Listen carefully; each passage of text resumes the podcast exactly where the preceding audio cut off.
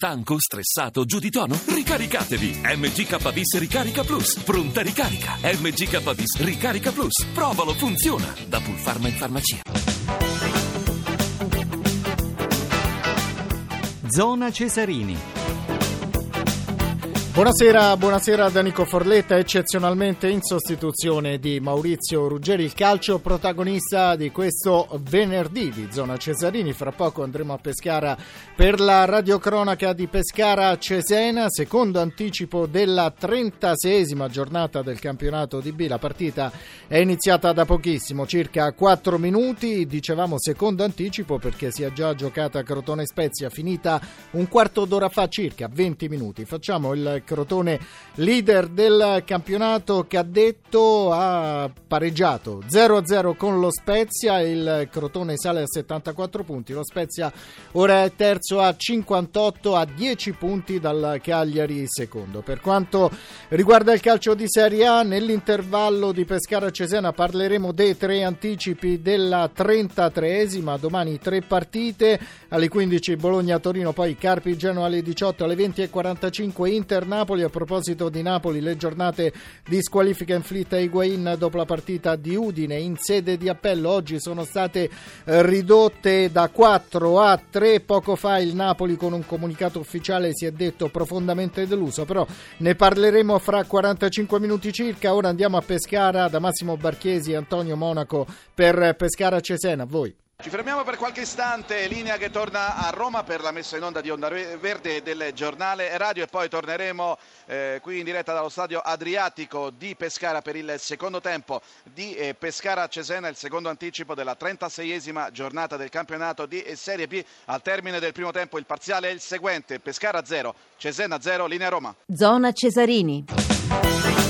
Ben ritrovati da Nico Forletta, prima di tornare a Pescara per il secondo tempo di Pescara Cesena con Massimo Barchiesi e Antonio Monaco, primo tempo terminato sullo 0-0 e le squadre scenderanno in campo a occhio e croce fra una decina di minuti. Ricordiamo anche l'altro anticipo della 36esima partita giornata del campionato di Serie B, ovvero sia Crotone Spezia terminato sullo 0-0. Domani abbiamo tre anticipi della 33esima di A alle 15 Bologna-Torino, poi alle 18 Carpi-Genoa, alle 20.45 il big match del sabato Inter-Napoli. A proposito di Napoli, ricordiamo ancora la notizia di giornata, ovvero sia le giornate di squalifiche inflitte a Gonzalo Higuain dopo la partita di Udine con la sconfitta del Napoli. E, e, squalifica di quattro giornate è stata ridotta dalla Corte di Appello federale oggi a tre, dunque il capocannoniere salterà la trasferta di Milano domani. La partita al San Paolo con il Bologna martedì a inizio ultimo turno infrasettimanale di Serie A e poi tornerà lunedì 25 aprile alle 15 in Roma-Napoli, sfida che poi potrebbe anche rivelarsi decisiva nella corsa al secondo posto. Il Napoli Circa un'ora fa con un comunicato ufficiale si è detto profondamente deluso dalla decisione della Corte di Appello federale, evidentemente con tutta evidenza si aspettava una riduzione ulteriore eh, di pena e noi per parlare di questo abbiamo in linea gratitissimo ospite Mimmo Malfitano della Gazzetta dello Sport. Buonasera Mimmo. Buonasera Nico. Allora Mimmo, cioè, questa, partiamo dalla, dall'ultima cosa, ovvero sia dalla reazione del Napoli con questo comunicato ufficiale. Profondamente deluso il Napoli, secondo te perché? Ma perché? Perché De Laurentiis si sarebbe aspettato uno sconto di due giornate, cioè la squalifica dimezzata, ma si era capito sin dall'inizio che l'ipotesi sarebbe stata poco percorribile. In effetti quando eh, c'è stata l'anticipazione del giudice sportivo Tosel e la, e la, successiva sentenza di quattro giornate, insomma, si era già pensato in quello stesso istante che magari ricorrendo alla Corte di Appello Sportiva ci sarebbe stata poi la riduzione di una giornata. In effetti è andato esattamente come era stato un po' previsto da, da tutti, quindi questa delusione di De Laurentiis nasce forse dal fatto che lui si sarebbe aspettato che la presenza sua e del giocatore questa mattina alla Corte di Appello Sportiva avrebbe potuto sensibilizzare il collegio giudicante. Invece non è stato così e quindi c'è eh, delusione perché insomma si era eh, come dire, quasi certi che il Pipita avrebbe giocato lo scontro diretto Roma-Napoli. In effetti era, era, quello, esatto, era quello il senso del ricorso, cioè certo. consentire al Napoli di giocare all'Olimpico lo scontro sì. diretto. In una partita che, come dicevamo, potrebbe rivelarsi in eh, qualche maniera decisiva no? poi per la corsa al secondo posto. Ma noi guardiamo al domani, proprio nel senso letterale del termine, ovvero sia a Inter-Napoli. Dunque, per la seconda partita consecutiva il Napoli dovrà fare a meno del suo capocannoniere. Higuain si è comportato bene, eh, Gabbiadini, il suo suo sostituto nell'ultimo turno che però eh, certo non è come grado di difficoltà eh, comparabile a questo. Mimmo, vogliamo ascoltare una trentina di secondi di Roberto Mancini, il tecnico eh, dell'Inter che parla sia del Napoli eh, senza Higuain, sia di Gabbiadini, sia della possibilità della sua squadra, l'Inter, di raggiungere in qualche maniera la zona Champions. Napoli è un'ottima squadra anche senza Higuain, è vero che Higuain fa la differenza perché 30 gol sono tanti, è un giocatore straordinario e farebbe la differenza ovunque, probabilmente giocherà Gabbiadini che è un, a mio avviso un giocatore molto bravo. Devo dire che Gabbiadini mi è sempre piaciuto quando era ancora da ragazzo, giocava all'Atalanta e mi piaceva già per le qualità e caratteristiche che aveva. Credo che le possibilità non siano molte, ma con 18 punti a disposizione credo che abbiamo il dovere di, di pensare positivo e, e pensare che ci sono ancora delle chance. Insomma, pensa positivo Mancini Mimmo. Tra la Juventus capolista e il Napoli secondo ci sono sei punti. Fra il Napoli secondo e la Roma terza ci sono sei punti. Tra la Roma terza e l'Inter quarta ci sono, indovinate un po', sei punti. Ricorre, ricorre il 6. Eh, secondo te abbandon- abbandoniamo un attimo la sponda Napoli e passiamo su quella nera-azzurra. Quali sono le reali possibilità per l'Inter di andare a agguantare la zona Champions? E ricordiamo che il terzo posto è quello ultimo disponibile per eh, giocare poi i preliminari no, della Coppa Maggiore sicuramente credo che sia lo stesso grado di difficoltà che ha il Napoli per raggiungere la Juventus. Parliamoci chiaro, così com'è la classifica eh, potrebbe essere delineata per uh, la, il finale di stagione, quindi eh, ritengo che il Napoli se dovesse superare domani lo scoglio di San Siro avrà ipotecato la, il secondo posto e quindi la qualificazione diretta alla, alla Champions. L'Inter è una squadra eh, difficile da pronosticare perché ogni domenica è una sorpresa, il suo modo, innanzitutto la formazione, poi la tattica e poi il suo modo di esprimersi. E allora sta- che... staremo a vedere Mimmo come si esprimerà domani. Io ti saluto perché a Pescara sta per ricominciare Capito. la partita. Andiamo sul secondo tempo di Pescara Cesena. Grazie a Mimmo Malfitano della Gazzetta dello Sport. Grazie per essere stato con Buonasera. noi. Buonasera. Ciao, grazie. Voi, grazie. E, e, noi torniamo allora a Pescara da Massimo Barchiesi e Antonio Monaco. Siamo al 32esimo eh, della ripresa 0-0 tra Pescara e Cesena. Verre eh, per eh, Torreira, poi Pasquato in area di rigore, rovesciata e gol!